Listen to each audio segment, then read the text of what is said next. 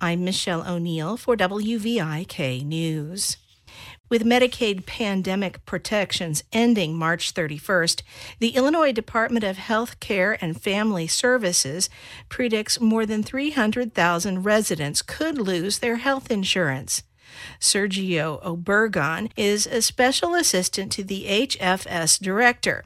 He says the department is working to minimize the number of people who will lose coverage if they're found to be ineligible. We have information on forms if somebody were to lose coverage that would give them information on how they can seek other health insurance opportunities, either through an employer or the Affordable Care Act. Congress implemented continuous coverage during the COVID 19 pandemic that allowed people to remain on Medicaid even, even if they may be ineligible. Obergon says people on Medicaid should update their addresses to ensure they get their renewal forms as soon as possible so they can begin pursuing the next steps. Police in Dubuque are investigating a bomb threat at Hempstead High School. On Monday, someone called the 911 center about 11:30 a.m. and said there was a possible explosive device at the school. While officers searched, students and staff were moved to other parts of the school and the search ended around 4 p.m. No bomb was found. Police and the Dubuque School District are trying to identify the caller. Making a threat of terrorism is a felony in Iowa, punishable by up to five years in prison. Two more class action lawsuits have been filed over the ransomware attack and data breach at Knox College that happened late last year. Rich Egger has more. Both suits were filed in the U.S. District Court for the Central District of Illinois.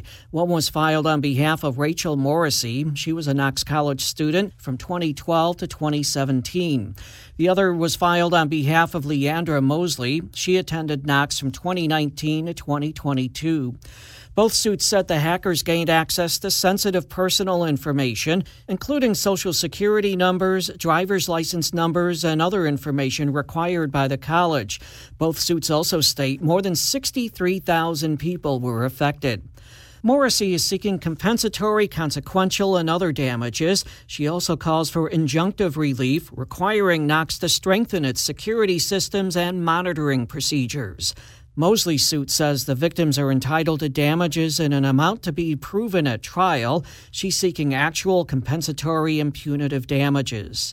The first lawsuit filed in the case came in mid January and is on behalf of a former student identified only as Jane Doe.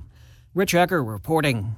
Wrigley Field will host a college football game for the third time since 2010 when Iowa plays Northwestern next season. Northwestern and the Chicago Cubs announced that the Wildcats home game will be played November 4th. Northwestern played Illinois at Wrigley in 2010 in the ballpark's first college football game since 1938, and the Wildcats hosted Purdue there in 2021. Wrigley Field has a long history of hosting football games. The Chicago Bears played there from 1921 through 1970.